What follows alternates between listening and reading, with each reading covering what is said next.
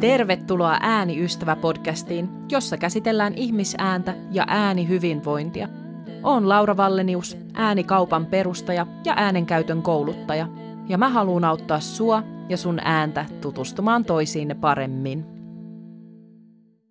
Lämpimästi tervetuloa tämänkertaisen Ääniystävä-podcastin pariin. Ihana, kun oot saapunut paikalle.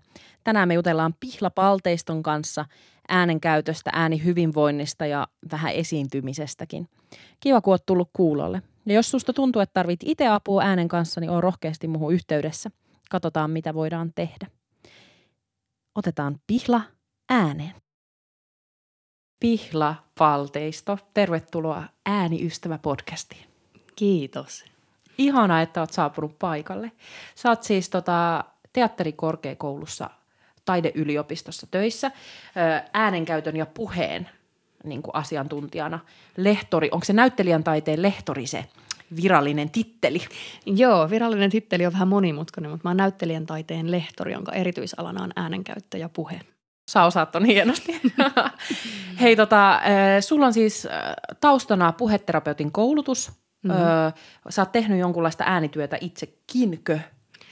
No joo, tai mä oon niinku teatteri, mä oon lähtöjäni ö, tanssia itse asiassa.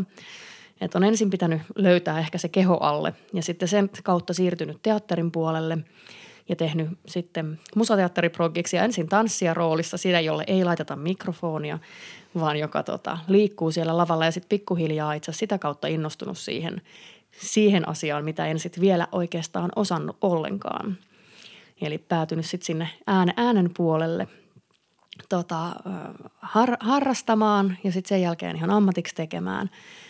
Ja sitten tota, opiskelin aikanaan siis teatteritieteitä alun perin ajatuksena, että ehkä musta voisi tulla ohjaaja, mutta, mutta ei tullut ja päädyin vaihtamaan sitten pääainetta tota, puheterapiaan. Kaipasin sitä ihmis, ihmiskontaktia vielä ehkä enemmän kuin niitä Excel-taulukoita. Ja tota, sitten opet, opetin siinä opintojen aikana koko ajan. Mä oon opettanut tuolla ää, esimerkiksi Laajasalon opistossa ja muualla, niin sitten näyttelijäharrastajia. Ja sitten kun toi teatterikorkeakoulun paikka tuli auki, niin jossa haettiin ihmistä, joka tota, tietäisi äänestä ja mahdollisesti jotain teatterista, niin sitten jotenkin, että tämähän on ehkä se paikka, mihin mun on tarkoitus hakea. Ja, tota, ja sinne päädyin – tämmöisellä täysin järjettömällä CVllä, jossa ei ole siis minkäännäköistä ö, logiikkaa etenemisessä elämässä muussa kuin, että on mennyt niin kuin intohimoa kohti. Mm, wow. Ja siis mitä sun arkeen nyt siis kuuluu? Puhetta ja äänenkäyttöä, mutta mitä se tarkoittaa? Öö, mä opetan siis teatterikorkeakoulussa näyttelijän opiskelijoita. Meillä on tämmöinen rakenne tällä hetkellä, että puheenopettaja opettaa kandivaiheessa, siis yhtä vuosikurssia ykkösestä kolmoseen, eli kolme vuotta. ääni on niin rauhallisesti kehittyvä asia ja vaatii aika paljon luottamusta, niin ollaan todettu, että tällä hetkellä ollaan pidetty se opetus semmoisena, että yksi opettaja saa pitää sen niin kuin kontaktin siihen vuosikurssiin ja sitten toiset opettajat käy toki siinä vierailemassa. Mutta opetan siellä siis äänenkäyttöä, ja puhetta meillä on semmoista kuin perustekniikka. Ja sitten mä opetan tekstityötä, jossa sitten katsotaan vähän, että mitä se teksti, teksti mahdollisesti antaisi siihen äänenkäyttöön ja puheeseen. Ja sitten tota, ollaan studio-olosuhteessa ja sitten mä oon produktio olosuhteissa myös katsomassa, miten se ääni siirtyy sieltä harjoitushuoneesta sitten sinne näyttämölle. Kuulostaa tosi monipuoliseltakin työltä, että toisaalta niin kuin rakennetaan ehkä jotain perusvalmiuksia tai semmoisia niin tavallaan kaiken kattavia mm, sääntöjä. Sääntö on mm. ehkä vähän huono sana. Mutta sitten myös tuommoista taiteellista työtä ikään kuin sitten ihan, ihan esittävän materiaalin parissa. Joo, ja se on ehkä siinä se niin kuin suolakin siinä harjoittelussa, että tiettyyn mittaan asti harjoitellaan jotain asioita luokkaolosuhteessa, mutta koko ajan se tavoite on siinä, että me siirretään ne näyttämölle. Ja sie- siellä tavallaan pääsee sitten vielä omalla tavallaan niin kuin asettamaan ne kierrokset ihan eri, eri tota, suuntaan. Mm. Ja se on ehkä se kaikista motivoivin hetki aina, kun pääsee jotain asiaa, mitä on harjoitellut luokassa, niin viemään sitten sinne kohti yleisöä. Mm. Tänään me ollaan täällä puhumassa puheesta, vuorovaikutuksesta, ilmaisusta, kaikesta siihen liittyvästä. Mutta ennen kuin mennään siihen, niin äh, kuten podcastin nimi on Ääniystävä – Niin minkälainen, minkälainen ystävyyssuhde sulla on omaan ääneen? Mulla on semmoinen, miten mä sanoisin, hitaasti ö, lämpenevä suhde ollut jo pitkään, että niin kuin mä sanoinkin aluksi, että tanssia taustasta kun lähtee, niin tanssijat ei paljon ääntä pidä. Ja se ääni on ollut mulle niin kuin jopa semmoinen vähän häpeän aihe tai semmoinen, että ei, ei oikein koki, että kun siirtyi sinne teatteripuolelle, että ääni ei oikein riitä, mä en ulotu sillä. Se ei toimi mun kanssa yhteistyössä. Ja sitten jotenkin pikkuhiljaa, kun sen oman äänensä on alkanut löytämään, niin tuntuu, että se on vielä semmoinen prosessi, joka on koko ajan käynnissä ja joka koko ajan niin kuin tavallaan laajenee ja löytää uusia pintoja siitä äänestä, että huomaa, että on niin kuin, olen matkalla ja ystävyyssuhde on luja ja se on luotu tämmöisillä hyvin rauhallisilla, hitailla liikkeillä pikkuhiljaa, mutta tota, tota, olen matkalla. Mm. Sä puhuitkin jo vähän häpeästä, mutta tunnistatko niin sun historiasta jonkun sellaisen hetken, että sulla on ollut niin ha- just haasteita äänenkaa tai jotenkin sellaisia vaikeita, vaikka epäluottamuksen hetkiä, mitkä on haastavoittanut sitä äänisuhdetta? No kyllä se paljon on sieltä, niin kuin, että kun tavallaan tanssia puolelta baletista lähti ja sitten jotenkin siihen teatteriin löytyi vähän vahingossa. Tämmöinen Tapio Toivanen teki aikanaan väitöstutkimusta ähm, teatteripedagogiikasta ja hän päätyi siis mun opettajaksi kuudennella luokalla ja hän opetti teatterin kautta peruskoulussa kaikkea. Ja sitten kun pääsi, päätyi siihen niin kuin teatterimaailman siihen genreen ja sitten jotenkin – niin kuin, on kokenut itsensä ilmaisullisesti vahvaksi kehollisesti ja on päässyt, oli päässyt tekemään jo ihan pienenä paljon erilaisia asioita. Ja sitten yhtäkkiä niin kuin huomasi, että ei, ei, että mun ääni, että, että mulla ei ole minkäännäköistä hallintaa tähän eikä se ö, tavallaan tuntu koko ajan jäävän vajaaksi se ajatus, mikä mulla on sisällä, että se ei tuukaan ulos.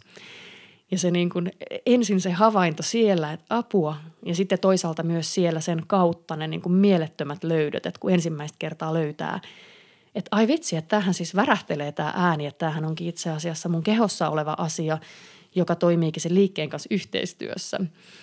Niin ne on ollut niin kuin mielettömiä kokemuksia, mutta kyllä se niin kuin alku, alkusysäys siihen on ollut enemmän semmoinen niin kuin häpeän kaltainen ja monessa koeesiintymisessä ja muussa, kun on käynyt, niin niihin kyllä – monesti myös liittyy semmoisia hetkiä, että Aah, en halua muistaa sitä asiaa, kun ääni on täysin irti kehosta ja mm. niin kuin irti, irti itsestä.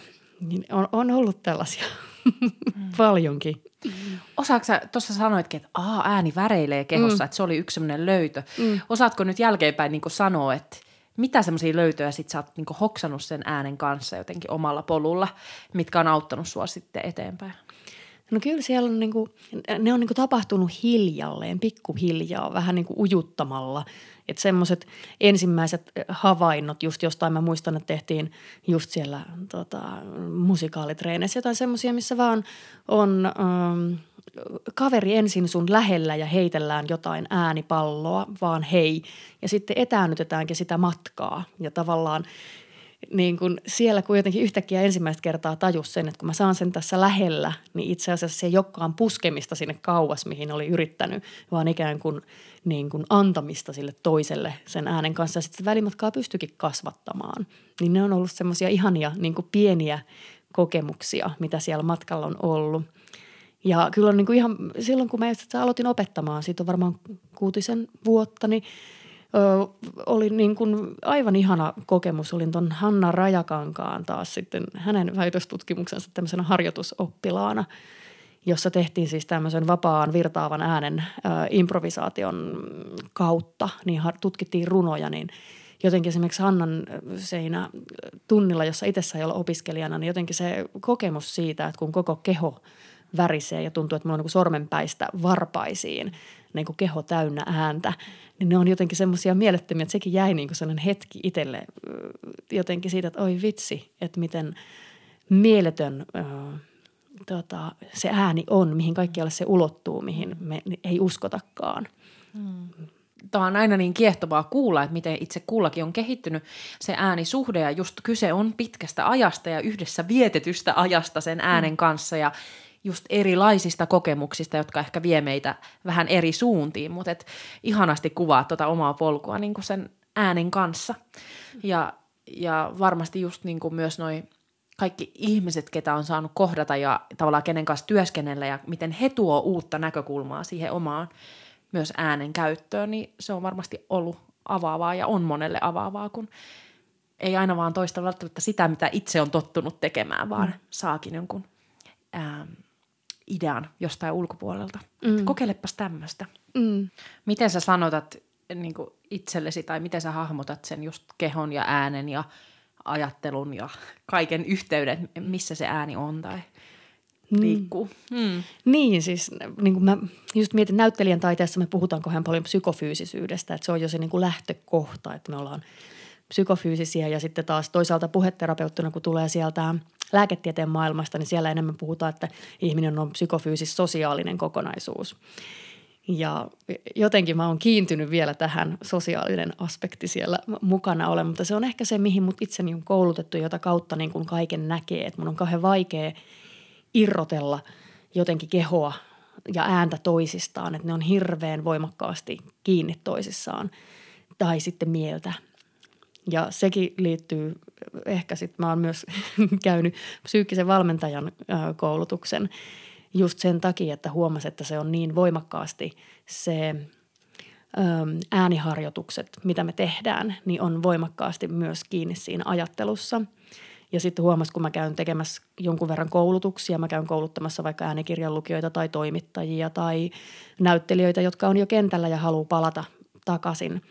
Niin sitten aina välillä mä mietin, että mä teen oikeastaan psyykkistä valmennusta enemmän kuin äänikoulutusta – varsinaisesti tai usein se alku on sitä ja me päästään siihen ääneen sitten ehkä liukumalla sieltä, mutta se on niin, kuin niin voimakkaasti sidoksissa siihen myös siihen mieleen, että mm. niiden erottaminen on niin kuin vähän keinotekostakin jopa. Mm. Wow, upeasti kuvaa tuota yhteyttä ja tosi mielenkiintoista kuulla. Mm. Ja kyllä mä oon niin kuin jotenkin ihan ääneen opiskelussakin kokenut, että kun puhut tuosta sosiaalisesta puolesta, että kyllä se, että tehdään välillä ryhmässä, vaikka voi olla tärkeä henkilökohtaisestikin työskennellä, mutta se avaa niin kuin äänellisestikin ihan uusia, niin kuin myös sillä tavalla uusia ulottuvuuksia, kun saadaankin yhdessä toisten kanssa tehdä. Mm. Että välttämättä aina oikotie onneen tai parhaaseen äänenkäyttöön ei ole se yksin vietetty aika, vaan mm. siinä voikin olla jotain taikaa, kun saadaankin tehdä sitä yhdessä. Toki valmentajan kanssa, mutta myös sitten ryhmänä. Mm. Um, hei, sä kuuntelet siis paljon äänenkäyttäjiä sun arjessa. Mm. Se on sun perustyötä. Niin mitä, mihin asioihin sä kiinnität ensin huomiota, kun uusi ihminen saapuu sun eteen. tai... Joo. Tota, usein yritän ensin kiinnittää huomiota siihen sisältöön, mitä hän sanoo mm. ehkä. Mutta tunnistan myös sen semmoisen hirveän ääniopettajan ammattitaudin, että tietyllä tavalla myös jää kuuntelemaan. Esimerkiksi joskus radiossa huomaan, että jään kuuntelemaan – vaikka ääntä niin hirveän paljon, että mä huomaan, että nyt on sisältö mennyt ihan ohi, kun mä oon jäänyt niin kuin havainnoimaan, että, jaa, että mistähän päin hän on kotoisin, kun on tommonen murre tai muu siellä äänessä tai tommonen tapa tuottaa, että missä hän siellä nyt on pehmeä kitalaki, kun tulee tommonen niin kuin soundi sieltä ulos. Et tunnistan toki myös tämän, mutta ehkä yritän keskittyä siihen, että kuuntelisin ensin, ensin sisältöä, että mitä, mitä sanotaan. Ja aika nopeasti sitten, kun vaikka opiskelija ö, mulle tulee, niin sitten menee kuuntelu siihen, että, että riittääkö se ääni siihen, mitä hän haluaa tehdä. Mikä siellä ehkä mahdollisesti sitten niin kuin estää ö, ilmaisemasta tuomasta sitä viestiä. Ja totta kai ehkä tärkeimpänä siinä on se niin kuin äänenkäyttäjän oma subjektiivinen kokemus, että miten hän itse niin kuin myös kokee sen äänen. Että yritän jotenkin aina ajatella, että se on – kauhean tärkeä ja henkilökohtainen asia, että mikä se oma kokemus siitä äänestä on ja mitä siitä haluaisi ja sitten tavallaan tuoda sen siihen sosiaaliseen kontekstiin, että miten hän sillä äänellä selviytyy ja mitkä asiat siinä äänessä niin kun sitten on semmoisia, jotka, jotka saattaa estää tai vaikeuttaa sitä tota, äänen käyttöä. Mm-hmm. No sä oot ko- kohdannut jo työssä niin kuin satoja, tuhansia äänenkäyttäjiä, niin, niin mitkä on semmoisia yleisimpiä, mitä sä huomaat, että ehkä meidän kulttuurissa tai niin kuin nuorella väestöllä, tai en tiedä mikä se niin kuin, viitekehys olisi, mutta yleisimpiä semmoisia niin haasteita, mitä, mihin sä törmäät? nyt me ollaan niin kuin tavallaan tämmöisen ääniesteettisen mm. kysymyksenkin äärellä voimakkaasti. Mutta ehkä, ehkä niin kuin, jos mä niin kuin mietin sitä, että on, on haastetta saada se viesti perille, niin siellä, siellä voi olla niin kuin kysymyksiä äänen riittävyydestä, että se ääni ei ikään kuin resonoi tai löydä kehossa paikkaa tai on hyvin ylhäällä, kurkunpää on hyvin kireä – niin, niin toki tämän, tämän tyyppisiä asioita sitten monesti, mistä niin kuin, um, et opiskelija, niin kuin, tai opiskelijoiden kanssa lähdetään työstämään monesti semmoisia asioita. Sitten on kauhean paljon semmoista niin kuin, kieleen liittyvää asiaa, ö, tuleeko ymmärretyksi, pystyykö tavallaan artikuloimaan niin, että tulee ymmärretyksi tai – onko siellä joku asia, joka haittaa sitä puheen sujuvuutta tai muuta. Niin semmo, semmoisia asioita tutkitaan, tutkitaan kanssa paljon ja sitten just se, että paljon se on ehkä sitä, että et, et missä se ääni tavallaan resonoi, miten se kulkee, miten se hengitys kulkee, mikä sitä estää. Niin ehkä niin kuin semmoisten asioiden kanssa pitkälti ollaan liikenteessä. Et, et ne, ne on moninaisia kysymyksiä ja voidaan, voidaan miettiä, että mikä se nykynuorison tavallaan, ah mä koen itse, että mä oon keski-ikäinen jo, koska mä opetan noita vähän yli kaksikymppisiä. Mm-hmm. Mutta et sen, että huomaa, että mä oon aivan eri ö, tavallaan myös jo kulttuurin ja mm, tavallaan viihteen, kaiken semmoisen tuoteet. Mä oon, mä oon kuullut hyvin erilaista ääntä mun lapsuudessa ja nuoruudessa kuin mitä nykyään kuullaan ja, ja ihanteet muuttuu toki, mutta tota, sitten tiety, tietynlaiset niin kuin fysiologisetkin olosuhteet kuitenkin säilyy, että miten, miten tavallaan ääni voisi olla helppo ö, tuottaa, niin voi olla esteettisiä ajatuksia ja sitten ö, sen mm, lisäksi pyritään löytämään semmoista helppoutta siihen tekemiseen ehkä, mm. rentoutta. Joo, no nämä olisi ollutkin mun seuraava mm. kysymys just, mm. että mikä se tavoite nyt, jos puhutaan vaikka mm. näyttelijöiden mm. äänikoulutuksesta on, mutta että helppous, rentous mm. ja toisaalta tietyt mm. ikään kuin kuulokuvalliset tämmöiset niin kuin mm. tavoitteet, että voimakas ääni tai mm. tunne, tunteiden pohjalta jonkunlainen ääni vai? Niin, no siis aina mm. jotenkin tavallaan mietitään, että mihin, mihin se näyttelijä sitä ääntä, ääntä tarvitsee mm. ja minkä, minkälaisiin olosuhteisiin, kun se tuodaan näyttämölle, niin se on kuitenkin aina vähän eri – mutta paljolti puhutaan niin virtaavuuden, tai mä tykkäisin ajatella siitä virtaavuudesta, että mikä siellä, miten se ääni pääsee kulkemaan. Ja niin, niin, niihin asioihin ehkä keskitytään paljon ihan ensin hengityksen kautta. Että kuinka saadaan esimerkiksi hengitys virtaamaan, havainnoidaan kehon.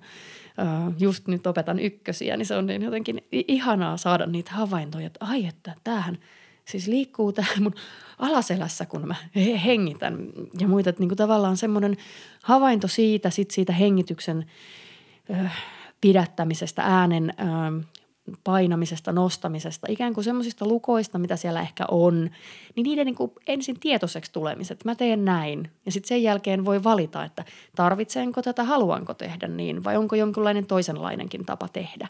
Ja sitten taas sen havainnon, että tämä tuntuu tältä, okei. Okay että haluanko mä käyttää tämmöistä tapaa, miltä, mikä on itselle tarpeellista. Se on semmoista ehdottelua, kokeilua aika paljon, että miltä, miltä asiat tuntuu, miltä ne voisi tuntua. Mm. Ja aika paljon lähdetään ehkä siitä myös siitä tunnekokemuksesta, ei niinkään ehkä siitä, että miltä se kuulostaa, vaan miltä se tuntuu. Tätä on ihana kuunnella. Mä oon mm. itse tykännyt paljon käyttää sellaista vertauskuvaa, että, että äänenkäytössä toki voidaan työskennellä peilin kanssa ja katsoa mm. mil, niin kuin, jotakin ulkoisia asioita, niin kuin, mm. miten meidän keho on. Mutta kyllä se, niin kuin, se, että siitä se, sä oot taitava äänenkäyttäjä, niin se vaatii sen, että sulla alkaa se sisäinen peilikuva vähän niin kuin rakentua, just ne mm. tunteet, mm. ja että rupeaa aistimaan sitä, että mitä täällä mun niin kuin näkymättömissä ikään kuin tapahtuu, että on joku peilijärjestelmä. Olemassa sinne.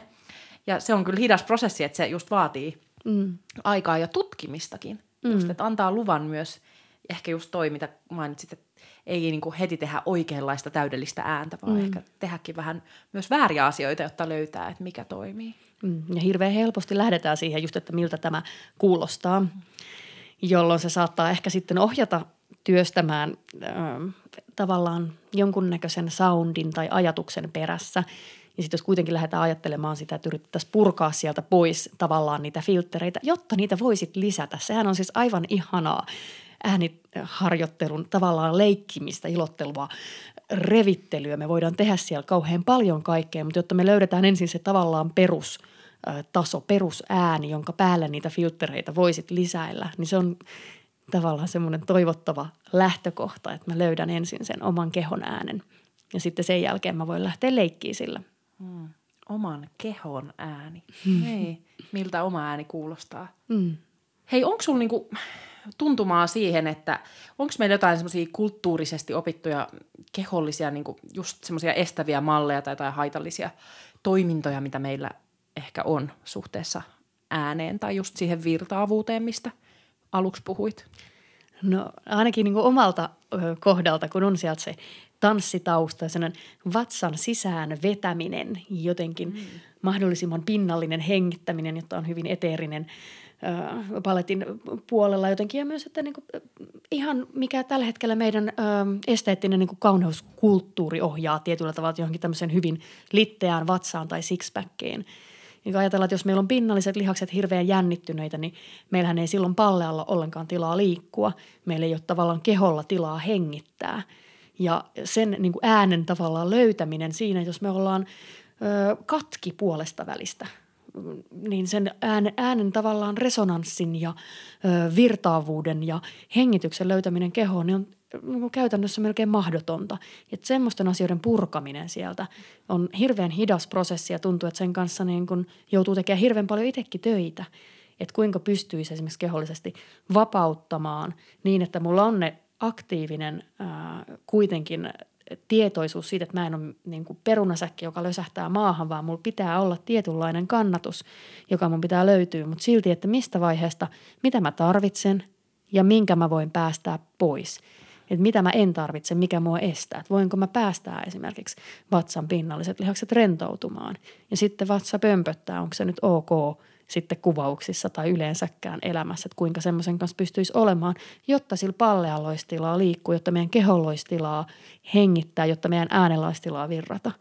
Niin se on semmoinen niin kuin tosi iso prosessi, jota me harjoitellaan monta vuotta ja jossa ehkä jossain vaiheessa tulee jotain aha-elämyksiä, mutta se on, se on hankalaa. Tämä on tosi kiehtovaa ja kun aikanaan kun mä työskentelin tanssin opettaja-opiskelijoiden kanssa, eli he tanssiessaan käyttää ääntä – niin eh, kun siellä just tanssissa usein haetaan hyvinkin tiukka se niin korsetti ja tavallaan pito, mutta sitten se usein aiheuttaa tänne ääneen heti kiristyksiä. Niin sitten kun lähdettiin työstään, niin kappas, ääni lähti vapautua aika kivastikin, mutta sitten vielä yksi haaste oli just nämä oudot asennot, jossa sitä ääntä joutuu käyttämään, että aina me ei olla optimaalisessa just tässä pystyasennossa. Onko jotain sellaisia tilanteita, missä sitä ääntä ei, että joudutaan miettimään vaikka näyttelyiden kanssa, että nyt ehkä ei kannata käyttää ääntä, vaan tehdä tämä liike ensin ja sitten äänellä, vai voiko se ääni kulkea kaikkialla mukana? No kyllä me ainakin tutkitaan sitä. Et mä oon nyt semmoisella niin liikeäänikurssilla, jo, jossa niin tutkitaan liikkeen kautta ääntä. Ja ensin aika paljon sitä, että kuinka meillä on esimerkiksi tapana pidättää hengitystä, kun me tehdään vaikka jotain ponnistusta tai muuta. Mutta tarvitaanko me loppujen lopuksi sitä pidätystä sinne ja missä vaiheessa tarvitaan – ja meidän vaikka akrobatian lehtori teetättää paljon tämmöisiä ö, akrobaattisia puolivoltteja tai ö, muita, jossa siis pidetään ääntä. Tutkitaan sitä, että voiko se ääni olla siellä olemassa. Ja se on myös semmoinen, että välillä se ääni itse asiassa jopa auttaa niissä, että kun se ääni rentouttaa, vaan vapauttaa meidän hengityksen, niin silloin itse asiassa kun me saadaan rentoutettua oikeat paikat, niin myös se liike voi löytää paikkansa. Että ne on myös semmoisia toisiaan tukevia – asioita. Mutta mä mietin, että jos jotain pitää rajata, niin jossain esimerkiksi duppaamisessa tai muussa, jossa voidaan hakea hyvinkin äärimmäisiä ö, äänen tuottotapoja, niin kyllä sitten niissä aina välillä, mä esimerkiksi sanon, että voit tai että, että tunnistele itseäsi, että kuinka pitkään pystyt tekemään tämmöistä mm. ääntä. Että tätä ei ole ehkä ergonomista tehdä yli kymmentä minuuttia niin, että se ei tuntuisi sitten seuraavana päivänäkin. Että tavallaan voidaan kyllä käydä kummallisissa paikoissa ja rikkoa niitä tavallaan ö, ergonomisen äänentuoton rajoja paljon, mutta sitten että tutustutaan siihen, että mikä on mahdollista ja kuinka paljon sitä voi tehdä. No vielä jos mennään tuohon niin esiintymiseen. Nyt näyttelijät tietysti heillä on niin kuin, jonkunlaiset repliikit ja niin kuin esiintyminen on sitä, että työske, työske, työskennellään niiden kanssa – Toisaalta mä mietin, että joku ihan opettajakin voi olla tietyssä mielessä esiintyjä, kun hänellä on joku missio, mm. vaikka hän on suunnitellut jonkun tunnin ja menee sinne ryhmän eteen niin kuin puhumaan. Tai toki laulajilla myös niin kuin sama juttu, että heillä on joku laulu, minkä he haluaa laulaa. Mm. Niin mitä erityispiirteitä tuommoinen niin esiintymistilanne niin kuin sun mielestä tuo äänenkäyttöön? Se, että mikä ehkä eroaa siitä, että jos ajatellaan, että mä normaalisti kommunikoin, niin mun tavallaan tavoite on välittää se viesti sille kaverille, joka siinä vastapäätä se mun puheen kohde on. Mutta sitten kun me ollaan näyttämöllä, niin tavallaan mun puheen kohde voi olla roolihenkilö siinä vastapäätä, mutta itse asiassa se tarvitsisi välittyä sinne yleisölle asti. Eli siellä on tietynlainen kaksoistietoisuus siinä äänessä, että mulla on repliikin suunta, joka on vastanäyttelijälle, mutta tavallaan ajatus, joka pitäisi välittyä myös koko katsomolle, niin se on niin kuin – toinen tämmöinen, että tavallaan se on se olosuhde on eri ja sitten se puheen suunta on eri. Et ehkä ainakin tämmöiset asiat nyt tulee nopeasti mieleen. Miten tuommoista niin voi lähteä työstämään?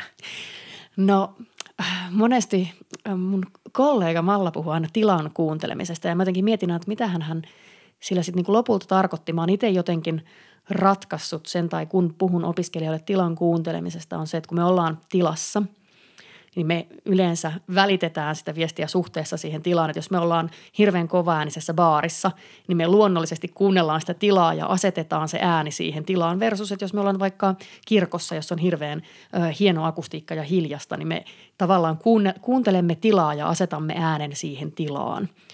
Niin tavallaan opiskelijoille yritän puhua paljon siitä, että kuunnelkaa sitä tilaa – ja teillä pitää olla kaksoistietoisuus siitä, että nyt se ihminen, kenelle te haluatte välittää tämän viestin siellä baarissa tai kirkossa, niin onkin siellä katsomussa, ehkä siellä taimaisella rivillä.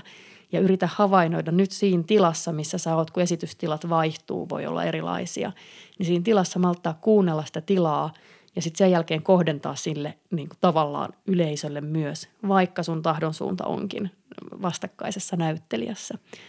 Ja se on haastavaa. Hmm on varmasti ja vaatii varmaan niin kuin läsnäolon taitoja ihan, että kyllä varmaan niin kuin, jos miettii tuommoista niin kuin tekstiä ja kaikkea, mitä siinä lavalla niin kuin tapahtuu, että siinä on varmaan aika paljon niin kuin myös työstettävää siinä ja että muistaa ja että niin kuin, ikään kuin tekee oikeat asiat. Hmm. Toki se on sitä osa ammattitaitoa, että siihen pystyy, hmm. mutta et, et jääkö niin kuin aikaa ja tilaa tolle hmm. vielä sen tonkin äänellisen asian työstämiselle? Mm, ja se ei välttämättä ole se ensimmäinen asia, kun mennään näyttämölle, edes mihin keskitytään. Ja se on myös se, ehkä se, jota niin kuin puheenopettajana myös hyväksyy, että mä olen niissä produktioissa ja olen siellä luokassa ja me pikkuhiljaa harjoitellaan niiden asioiden liuuttamista. Että siellä näyttämöllä on myös tosi monta muuta asiaa, mitä harjoitellaan niin tota, se ääni, ääni ei aina ole ö, ykkösprioriteettina, mutta et sitten voi asettaa itselle, että hei, että tässä läpimenossa, tässä harjoituksessa, niin yritän käyttää ajatuksen myös hetkellisesti tota, siinä. Mm. No, mitä vinkkejä sulla olisi sitten semmoiseen tilanteeseen, että kun on niin kutsutusti tilanne päällä, eli mm. esitys menossa tai vaikka se harjoituskin mm. ää, oppitunti menossa – ja sitten äänelle käy jotain. Huomaa, että nyt tämä ei toimi. Nyt mulla lähtee ääni menemään kiinni, tukkoon, jumittumaan, mitä ikinä. Niin mitä vinkkejä sä antaisit semmoiseen tilanteeseen, että, että kun se ääni siinä hetkessä mm. ei toimi? No, meillä on olosuhde, jonka kanssa me silloin ollaan. Se on hirveän hankalaa, mutta tavallaan ö, si- sille ei voida mitään. Ja silloin, jos mä en voi sille olosuhteelle mitään, niin sille ei tavallaan kannata yrittää myöskään tehdä mitään. Että siitä ei voi jotenkin puskea, puskea läpi, vaan se on olosuhde, jonka kanssa me ollaan. Ja pyritään ehkä ensimmäinen ajatus on, että, että se pitää vaan hyväksyä. Hirveän helposti sanottu, mutta ajatuksena, että nyt työskentelen tämmöisellä. Jos esitys on jo käynnissä ja siellä ollaan menossa, niin sitä ei voi tietenkään katkaista, mutta jos huomaan, että opiskellaan myös koulussa sitä, että sitten tunnistamaan, että nyt, nyt esimerkiksi instrumentti ei toimi ja tänään mun pitää ilmoittaa, että mä en pääse esitykseen ja maailma ei kaadu, kukaan ei ole korvaamaton, mitään ei tapahdu mitään vaarallista, jos olet sairaana, että harjoitellaan sitä pois jäämistä. Mutta sitten jos tavallaan esityksen aikana tapahtuu, niin totta kai öö, si- siitä niin kuin ehkä sen hyväksyminen, että nyt mä työskentelen tämän asian kanssa ja se on nyt mun mukana, niin öö, silleen niin kuin, öö, puskematta siitä läpi, niin tota, on, on edettävä sen kanssa. Ja sitten jos tota, todella tulee sellainen olosuhde, että se ääni lakkaa toimimasta, niin sitten myös se, että et, esityksen voi myös vaikka keskeyttää. Et ihan tämmöistä niin kuin, öö, tavallaan sen tunnistamista, että milloin, milloin se ääni on työkykyinen ja milloin ei, niin se on tosi vaikeaa. Mm, niinpä. Ja varmasti just meissä jokaisessa asuu sisällä se pieni miellyttäjä ja mm. se, joka haluaisi niin kuin, ja totta kai se on ihan mm. inhimillinen halu tehdä mm. tämä mahdollisimman hyvin ja mm. onnistuneesti ja viedä loppuun, että se varmasti mm. vaatii sitä mielen taitoa ja mm. ehkä jotain kypsyyttä niin kuin mm. myös ajatella tuolta kannalta. Mm. Äh, no hei, mitä on sitten tyypillisesti just nämä äänioireet ja äänihaasteet, mitä ehkä näy, näyttelemisessä tai tuommoisessa niin lavatyöskentelyssä niin kuin sitten kohdataan. Toki flunssa on yksi selkeä, mm. mikä varmasti vaivaa niin kuin mm. lähes joka produktiossa lähes varmaan suurinta osaa esiintyvistä. Mm. Mutta mitä muuta niin kuin, tyypillistä? Opiskelijoita, niin ehkä semmoinen iso, iso haaste on se, että haluaisi hirveän nopeasti kaiken osata, jonka tunnistan itsessäni myös – niin semmoinen niin kuin, ö, tietyllä tavalla malttamattomuus asioihin menemisen kanssa niin on mm, semmoinen ö, iso haaste, jonka kanssa työskennellään ja työskentelen itsekin koko ajan. Se olisi ihana osata hirveän paljon enemmän kuin osaakaan ja hirveän nopeasti oppia juttuja.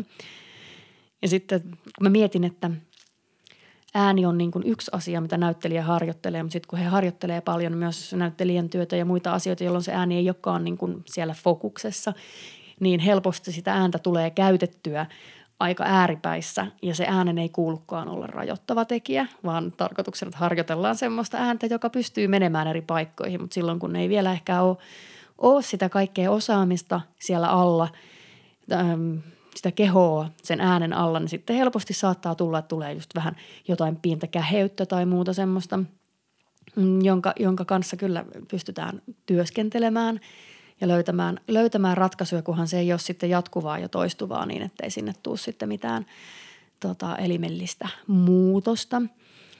Niin toki semmoinen, semmoinen niin kuin ihana into, ylitse pursuava vimma tehdä asioita täysillä kaikkiin suuntiin on niin kuin hirveän tärkeää näyttelijälle, mutta tietyllä tavalla ehkä se voi välillä sitä aiheuttaa, että se ääni vähän oireilee siellä, että hakee vielä paikkaansa.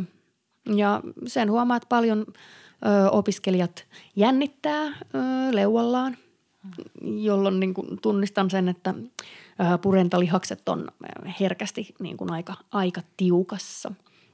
Hmm. Niin se, semmoisia asioita. Hengityksen pidättäminen ja tavallaan mm, se, sen tyyppiset ö, asiat, mitä perustekniikassa tavallaan työstetään, niin ka, kaikenlaiset ö, kaikenlaista siellä tulee vastaan, mutta ne on hirveän luonnollisia ja inhimillisiä asioita, mitä me tehdään ja mitä sitten ehkä näyttelijän, jonka tavallaan työn vaatimus äänelle on vähän erilainen, niin joutuu vaan sitten kohtaamaan siellä opinnoissa ja pääsee tutkimaan niitä. Niinpä. Mä, mä en ole itse teatterin asiantuntija mm. millään tasolla, äh, mutta jotenkin mä mietin, että, että kuitenkin kun siellä niin kuin – ilmasta on vahvojakin tunteita usein, usein mm. ja niin kuin tarinat mm. sisältää tavallaan vahvoja kokemuksia ja niitä välitetään. Että onko siinä niin kuin vaarana just, että et just ton innon ja kaiken mm. kautta lähtee niin kuin puskemaan, tai onko tuommoiset niin vahvat tunteet vähän niin kuin riskinä myös äänen hyvinvoinnille, tai miten sä niin kuin katot sitä mm. itse? Niin jotenkin mä haluaisin, haluaisin ajatella, että sen äänen kanssa saa ja pitää lähteä leikkimään – ja kun jotkut tulee, että nyt minä huusin väärällä tekniikalla ja sitten on vähän silleen, että no kävikö jotain pahasti. No oli vähän eilen kähe ja sitten on se, että no joo ja nyt me voidaan tehdä ne lämmittävät harjoitukset ensi kerralla, me voidaan tehdä ne palauttavat harjoitukset ja katsotaan ja harjoitellaan tässä pikkuhiljaa, mutta jotenkin mä mietin, että en mä haluaisi ajatella, että se olisi niin kuin vaarallista, mm. vaan haluaisin, että se on niin kuin paikka, jossa opiskellaan ja tutkitaan Mm, ja totta kai tulee niin kuin isoja tunteita ja isoa ilmaisua, roisia, graavia, groteskia. Kaikkea tutkitaan niin kuin ilmaisullisia ääripäitä ihan tieten tahtoen niin totta kai niin kun siellä, siellä on sitten puhe, puheterapeutti minussa sanoisi ihan eri asioita tässä kohtaa. Mutta tavallaan semmoisen myös niin kun havainnoiminen äh, luottaa myös siihen, että se opiskelija tutustuu siihen ääneen sillä matkalla ja pääsee pikkuhiljaa niin kun käsiksi sinne, että minne, minne sillä äänellä pääsee, minkälaisia reittejä sillä on, mitä, mihin kaikkeen se ääni itse asiassa yltääkään – niin se, sen tutkiminen tietyllä tavalla vaatii vähän polulta poikkeamista ehkä myös ja niin kuin tutkiskelua välillä ihan vaan vahingossa joidenkin asioiden löytämistä.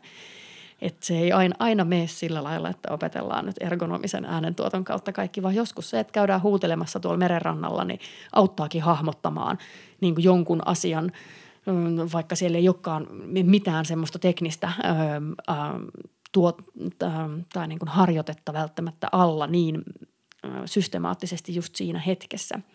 Niin se on myös semmoista tietyllä tavalla kokeilua. Että haluaisin ajatella, että ihmisääni on kuitenkin hirveän taipuvainen, voimakas ja ö, kykenevä, että, että tavallaan me voidaan tutkiskella niitä rajoja samalla, kun me kehitellään, kehitetään sitä perustekniikkaa ja tavallaan oppii sitä kautta siitä omasta äänestä asioita. Mm.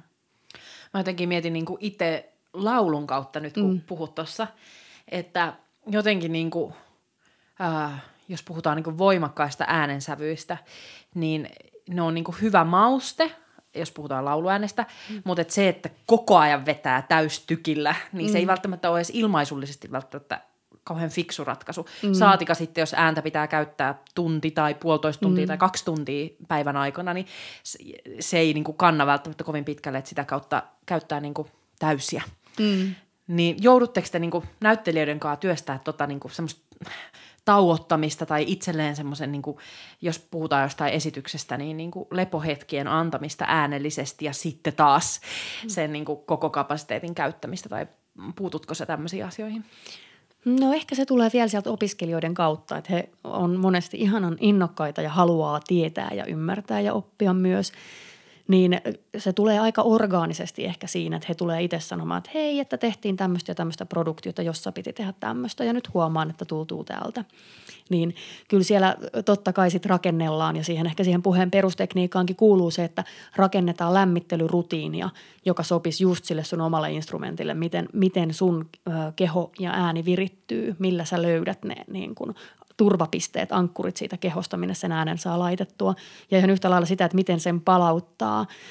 Mä oon vähän semmoinen välineintoilija. Mä tykkään, tykkään semmoisista apuvälineistä, joilla, joilla mä tiedän, että opiskelija pystyy itse löytämään jotain asioita. mä käytän resonaattoriputkea mm, esimerkiksi aika paljon äänen, äänen palauttamiseen ja semmoiseen öö, tavallaan myös sen kehovärähtelyn löytämiseen ja sen öö, rennon kurkunpään alapaineen säätelyn. Se on hirveän monipuolinen ja ihana, ihana väline, niin sen kanssa tehdään välillä paljonkin juttuja. Pilliä, putkia saatetaan, saatetaan käyttää jonkun verran ja sitten toki kosteutusta puhutaan te, myös vähän tutkiskellen, että mikä on se jokaiselle tarpeellinen – no hei, mitä jos nyt vielä sukelletaan tuonne ilmaisuun maailmaan, tai me tuossa vähän ennen, kun aloitettiin äänittää, niin puhuttiinkin, että sä tykkää käyttää sanaa ehkä ilmaisu. Mi- miten sä niinku katsot tätä niinku just viestintää tai semmoista niinku, no mulle se on niinku ilmaisua, että me halutaan niinku välittää jotakin viestiä, meillä on joku missio, joku sanoma, ja me pyritään sitä tekemään meidän äänellä. Mikä olisi sun mielestä hyvä kuvaava sana? Niin, mä joo, tosiaan totesin, että mä, en, mä huomasin, että mä en niin käytä sanaa ilmaisu itse. Mm. Se, se ei ole mitenkään huono sana tai mm. muuta, mutta huomaan, että mä en vaan niin käytä sitä arjessa. Ja ehkä jos mä mietin sitä niin kuin, tämä on vähän keinotekoinen jaottelu, mutta siinä omassa opetuksessa mulla on tavallaan se perustekniikka, jossa ollaan sen puheen perustekniikan äärellä ja sitten mulla on semmoinen niin tekstityö, jossa, jossa sitten ehkä enemmän lähdetään siitä niin kuin, tietyllä tavalla, että minkälaisia asioita me sillä äänellä voidaan tehdä ilmaista, mihin me voidaan se niin kuin ääni viedä olosuhteeseen. Ja siellä mä ehkä niin kuin, tavallaan se, mistä ö, aika paljon puhunut, tai puhutaan on niin kuin tahdon suunta, josta, josta lähdetään liikenteeseen. Että kun, kun me aletaan puhua ilmaisemaan itseämme ihan siis vaikka ruokakaupassa tai tässä, niin meillä on yleensä joku tahdon suunta, että haluan herättää jonkun huomion tai haluan maksaa nämä ostokset tai meillä, meillä täytyy olla joku tahdon suunta. Ja tavallaan se on ehkä se, mistä mä lähden näyttelijöiden kanssa liikenteeseen, että kun tullaan – jonkun tekstin äärelle ja, ja nostetaan se pystyyn ikään kuin lähdetään tutkimaan, että mi, mi, miten tätä tekstiä lähtisi tekemään, niin sieltä lähdetään ehkä etsimään semmoista tahdon suuntaa, että kuka tässä puhuu, kenelle se puhuu ja mitä se haluaa, miksi se puhuu sille, minkälaisia keinoja sillä on saavuttaa niitä asioita. Ja ne voi lähteä sieltä tekstistä, olla sen tekstin – äh, syöttämiä sulle tai sitten sä voit tietoisesti työskennellä myös tekstiä vastaan, joka aiheuttaa myös kaikkea kiinnostavaa. Mm. Mutta tavallaan niin kun, mä huomaan, että mä en, en osaa sanoa, että mä opettaisin niin ilmaisua, mutta että me, mä opetan tekstityötä, jossa me tutkitaan niin kun tavallaan sitä, että mitä sillä äänellä tuodaan sinne näyttämölle. No mutta miten sitten, niin kuin, jos sitä tahdon suuntaa ei löydy tai jotenkin niin kuin – tai se tiedetään niin kuin tälle ajatuksen tasolla, että mä mm. haluaisin nyt välittää tämmöisen viestin hänen mm. tuolle. Mutta mitä jos se ei niin kuin tapahdu? Mitä voisi niin kuin äänenkäyttäjänä tehdä? Hmm. No jos mietin niin kuin näyttelijän näkökulmasta, mm. niin se, että mä tiedän tahdon suunnan, ei itse asiassa vielä ihan hirveästi auta mitään. Mm. tota, monesti se voi vaan lukita, että nyt, nyt tämä tahtoo näitä, nyt minun pitää jotenkin suorittaa tätä asiaa – niin ehkä jos mä ajattelen niin näyttelijän mm, näkökulmasta, niin mm. se, että me voidaan tutkia sitä paperilla totta kai, mutta sitten me voidaan tutkia sitä myös ikään kuin pystyssä, mm.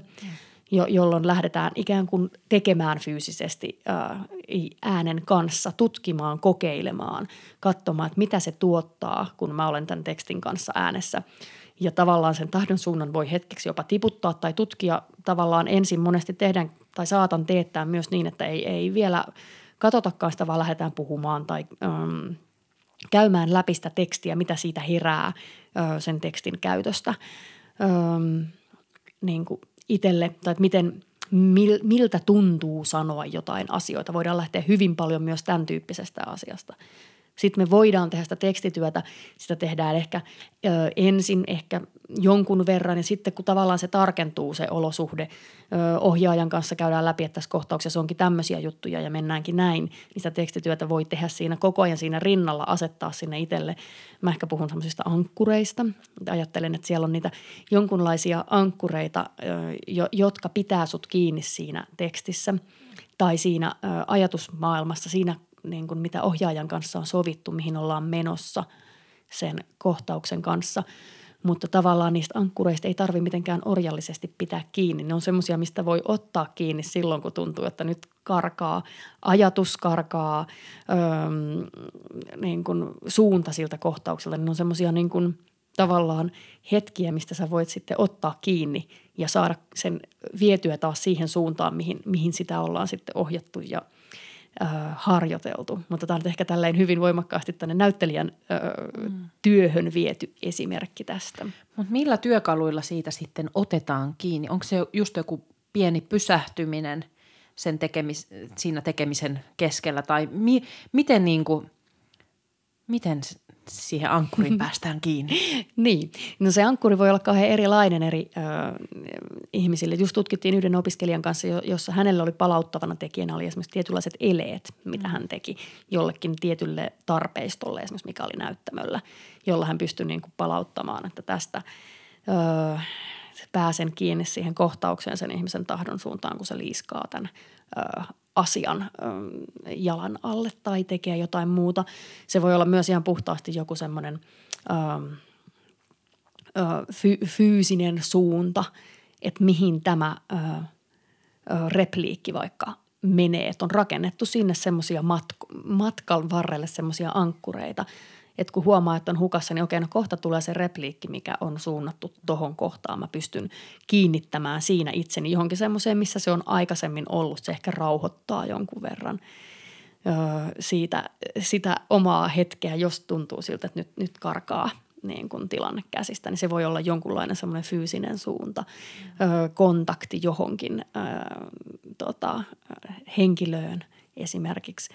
Ja ne voi olla niin kuin hyvin, hyvin monenlaisia. Joku mielikuva, joka laukeaa jonkun sanan sanomisesta, että on rakennettu johonkin joku mielikuva, joka jossain repliikistä löytyy. Niin se voi olla joku tämmöinen mielikuva, jonka sä oot rakentanut sinne, että hei, tässä kohtaa ajattelen merta tai tähtitaivasta tai jotain muuta semmoista, joka ei välttämättä liity ollenkaan siihen tekstiin edes, vaan se voi olla hyvinkin irrallinen mielikuva. Mutta joku semmoinen, jolla sä tiedät, että sä voit palauttaa ja niitä tavallaan voi rakennella sinne tekstiin itselleen ripotellen sinne tänne, jolloin, jolloin tavallaan sä löydät sen ankkurin ja sitä ei välttämättä ole just siinä kohtaa, missä, missä niin kun teksti karkaa alta, mutta sä tiedät, että kyllä se kohta tulee se paikka, mihin mä oon merkannut itselleni jonkun, joka maadottaa mut tai tuo mut tähän tilanteeseen. Mm.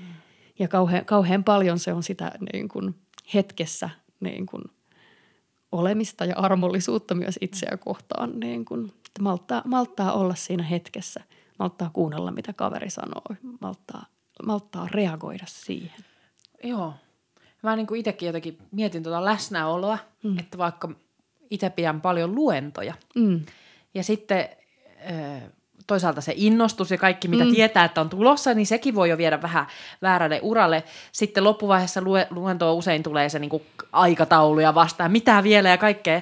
Mutta niitä niin kuin harhauttavia tekijöitä voi tulla paljon. Tai sitten, mm. että sä huomaat siellä niin kuin kuulijoissa, että, mm. että tälle ei kyllä mene läpi yhtään tämä, mitä mä puhun. Tai, tai mitä ikinä, siellä voi olla monenlaisia sosiaalisia prosesseja, mihin sitten se oma huomio vähän niin kuin kiinnittyy. Mm. Jotenkin mä mietin, että, että toi niin kuin tietty semmoinen läsnäoloon pysähtyminen tai jonkun mm. vuorovaikutuksen hakeminen tai en tiedä, toimisiko just tämmöinen joku jopa itsestä vähän ulkoinen, mitä kuvasit mm. tuossa, että on joku fyysinen ää, liike tai just ottaa mm. käteen jotain, että auttaisiko se niinku, vähän niin kuin maadottamaan siihen hetkeen.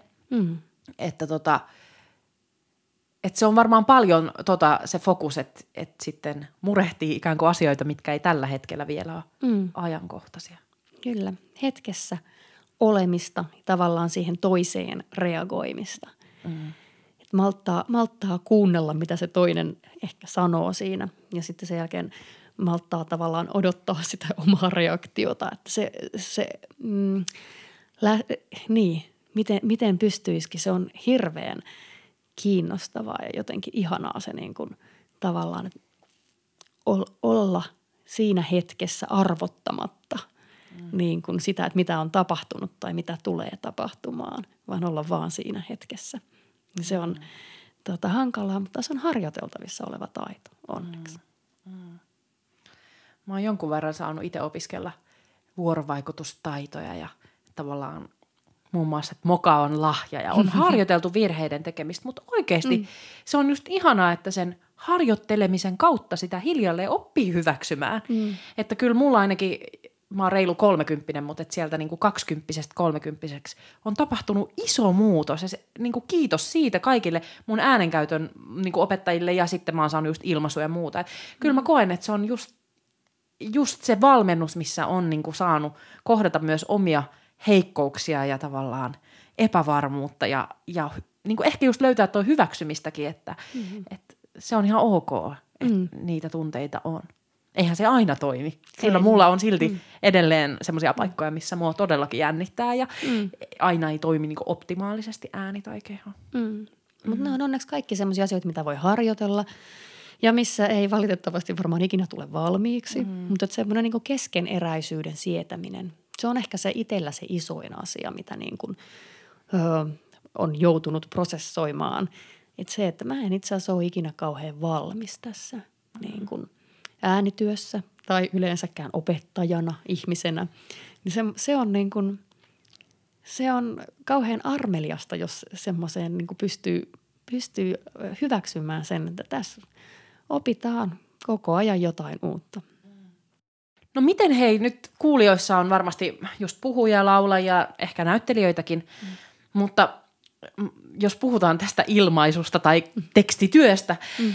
että että mä haluaisin olla niin kuin ilmaisuvoimaisempi. Mä toivoisin, että mun ääni, niin kuin, että sieltä kuuluisi paremmin niin kuin se, mitä mä ajattelen tai mitä mä tahdon. Niin minkälaisia vinkkejä sulla olisi niin kuin ilmaisuvoiman niin kuin lisäämiseen tai jotenkin sen niin kuin skaalan lisäämiseen?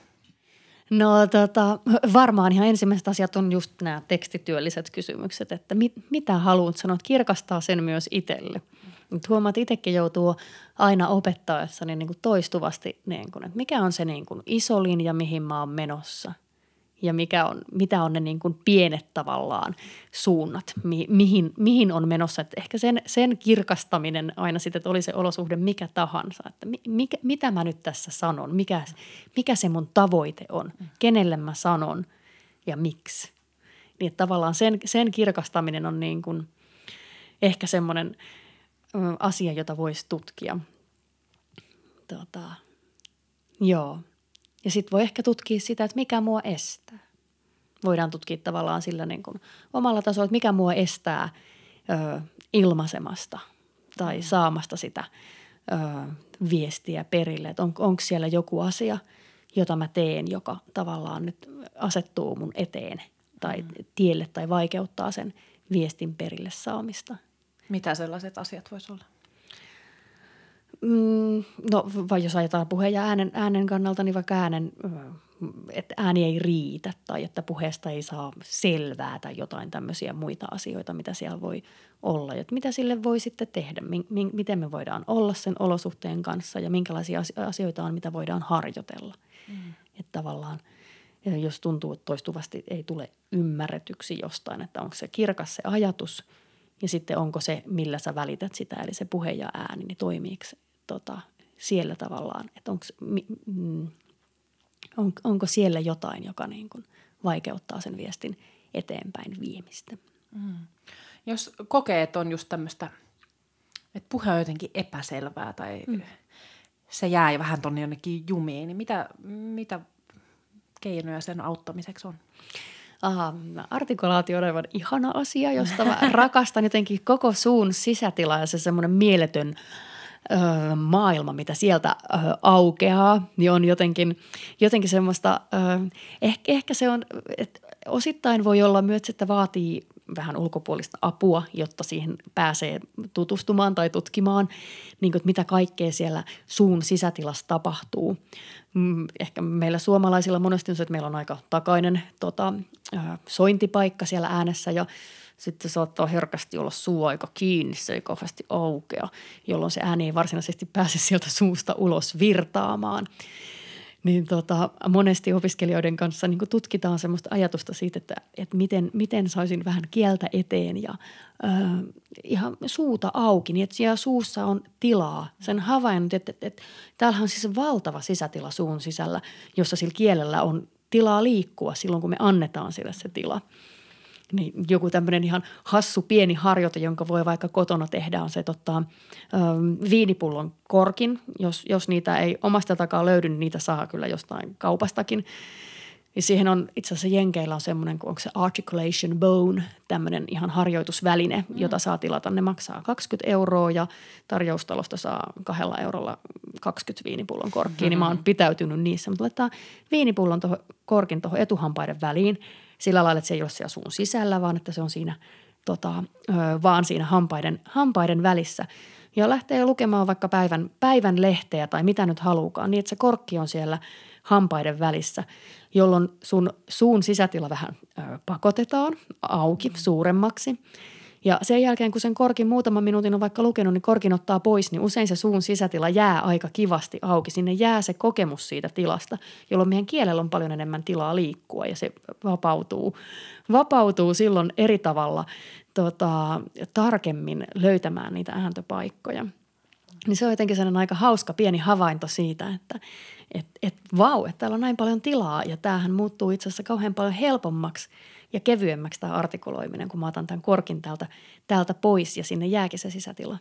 Mennään siihen niin tekstin työstämiseen, mitä, mikä on sun ihan niin sitä ydintyötä myös, kun valmistatte jotakin mm. esityksiä. Niin mitä, jos joku nyt haluaisi treenata jonkun puheen, mm-hmm. joka olisi vaikka valmiiksi kirjoitettu, tai joku laulu, tietty mm-hmm. laulu, missä on tietty teksti, mikä pitäisi tehdä, niin, minkälaisia, niin kuin, minkälaista palikoista, sä kerroitkin jo, että mennään siihen niin kuin tekstin sanomaan. Mm. Mutta mitä sitten tehdään, kun on selkeänä se, että mitä mä haluan sanoa ja kenelle? Mm. No mä lähtisin aika paljon niin kuin siitä fyysisestä puolesta, eli upottamaan sitä tekstiä sinne suuhun. Mm. Ja jos se on oma kirjoittama teksti, niin se on astetta helpompaa. Mutta jos se on jonkun toisen tekstiä, niin siellä voi olla sanoja, joita sä et itse käyttäisi ollenkaan, lauserakenteita ja muita, jotka ei ole sulle tuttuja.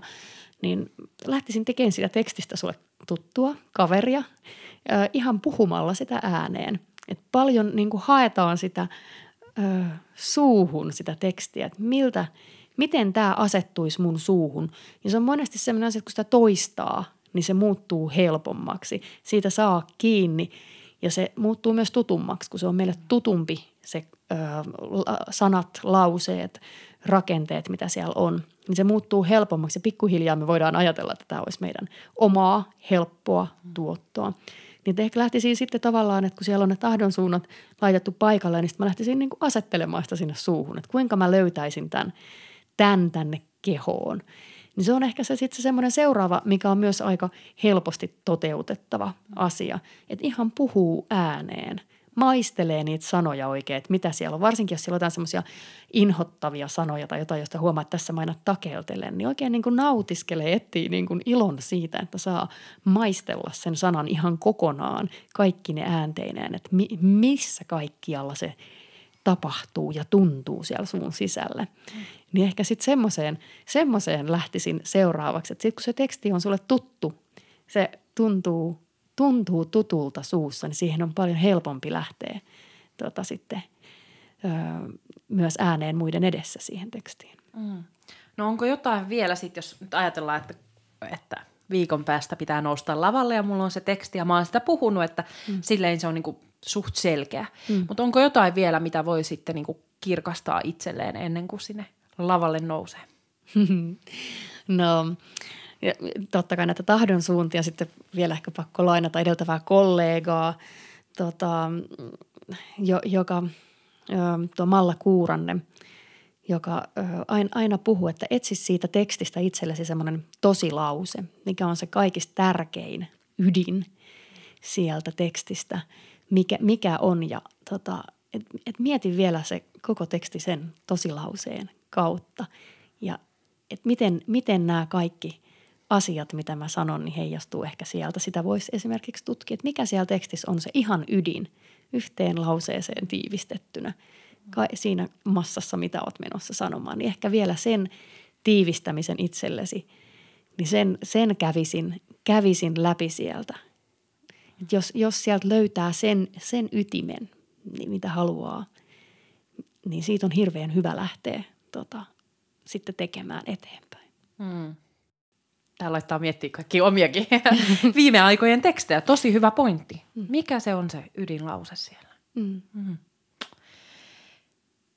Hei, me aletaan lähestyä hiljalleen podcastin loppua.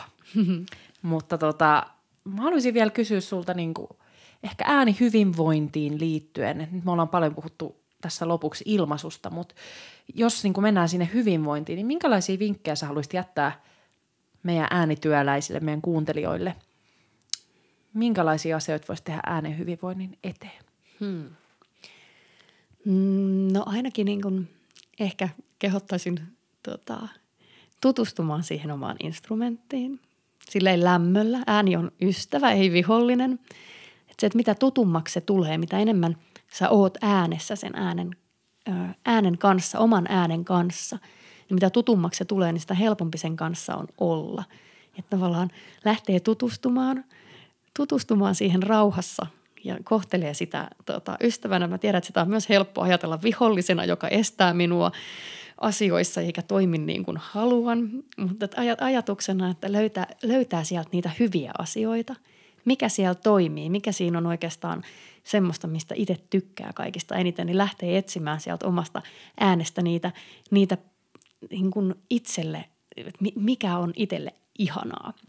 Ja sitten kun sen äänen kanssa ehkä harjoittelee, jos harrastaa jotain laulua tai muuta, että yrittää löytää siihen niin kuin iloa ja leikkiä ja nautintoa. Se on aivan ihana asia, jo, jo, ja jos siihen niin kuin löytää sen niin kuin ilon ja leikin siihen harjoitteluun, niin mä uskon, että se kantaa paljon pidemmälle semmoisen niin kuin, sen kautta harjoittelemme niin semmoisen hirveän itseruoskinnan ja se, semmoisen tavallaan negatiivisiin asioihin keskittymiseen, että keskityn niin kuin hyviin asioihin ja yritän löytää niitä, mitkä tuottaa sulle nautintoa.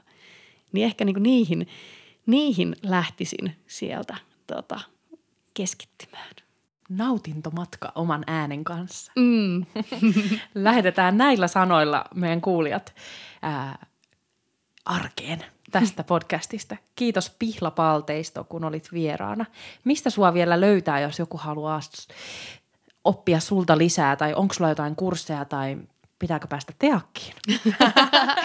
no teakissahan minut löytää, joo, ja tota, välillä saattaa löytää muualtakin. Käyn välillä opettamassa vaikka musiikkiteatterin opiskelijoita tuolla teakilla – ja sitten mä kyllä käyn, käyn pitämässä koulutuksia ja opetan toki y- yksityistunneilla myös jonkun verran.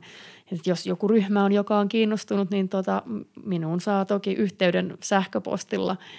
Ja, tota, ja yksityistunneilla toki myös käy, käy ihmisiä, että koen kauhean ihanaksi tehdä monenlaisten äh, ihmisten ja olosuhteiden kanssa, että oli se olosuhde sitten studio tai tota, ö, opetustilanne tai mikä tahansa, niin mun mielestä se on kauhean kiinnostavaa. Kaikesta voi aina oppia niin kun, ja jotenkin tuntuu, että mitä enemmän erilaisissa olosuhteissa olevia ihmisten kanssa pääsee tekemään töitä, niin sitä enemmän itsekin oppii ja ymmärtää, että mitä kaikkea voikaan olla ja mihin kaikkeen se ääni taipuu. Kiitos kun olit vieraana ja ihanaa syksyä. Kiitos paljon.